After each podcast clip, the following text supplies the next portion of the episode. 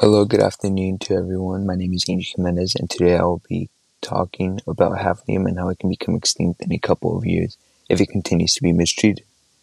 I would like to start by mentioning that hafnium is a chemical element with the symbol of HF and an atomic number of 72. It is classified as a transition metal, meaning it is solid at room temperature. Even though hafnium is classified to be at room temperature, it is important to wear eye protection and to keep out of reach of children.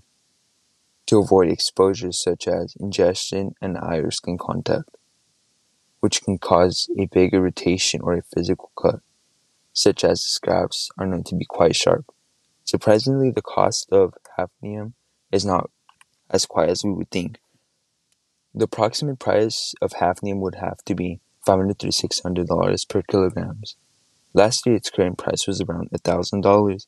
Not only such a high price can affect its popularity, as hafnium does not exist in nature on its own, as it's combined with zirconium to form several types of minerals. Hafnium is found in the Earth's crust at around 5.8 parts per million. This is mind blowing.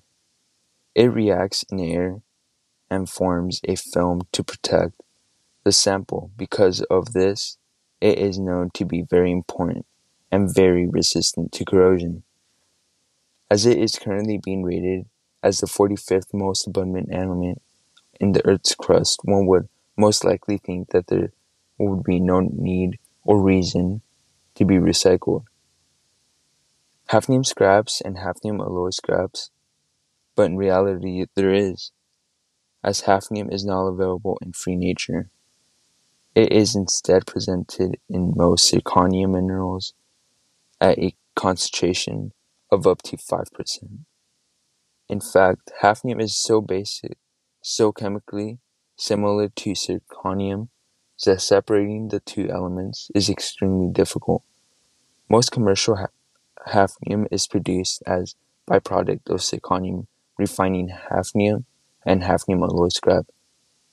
It is useful as a control of raw material in nuclear reactors, and as a superalloy when recycled, as a superalloy hafnium scrap and hafnium alloy um, scrap can act as a scavenger metal in the retrieval of oxygen and nitrogen. I would like to end this by mentioning the most recent update of hafnium brought by Physics World, as it states.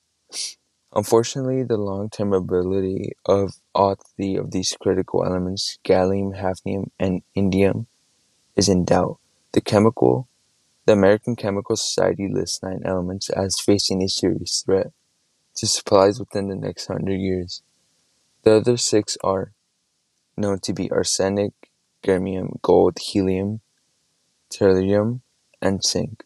Although some reports show clearly doubt of these elements being in danger, there are well known to be these in no doubt. The American Chemical Society list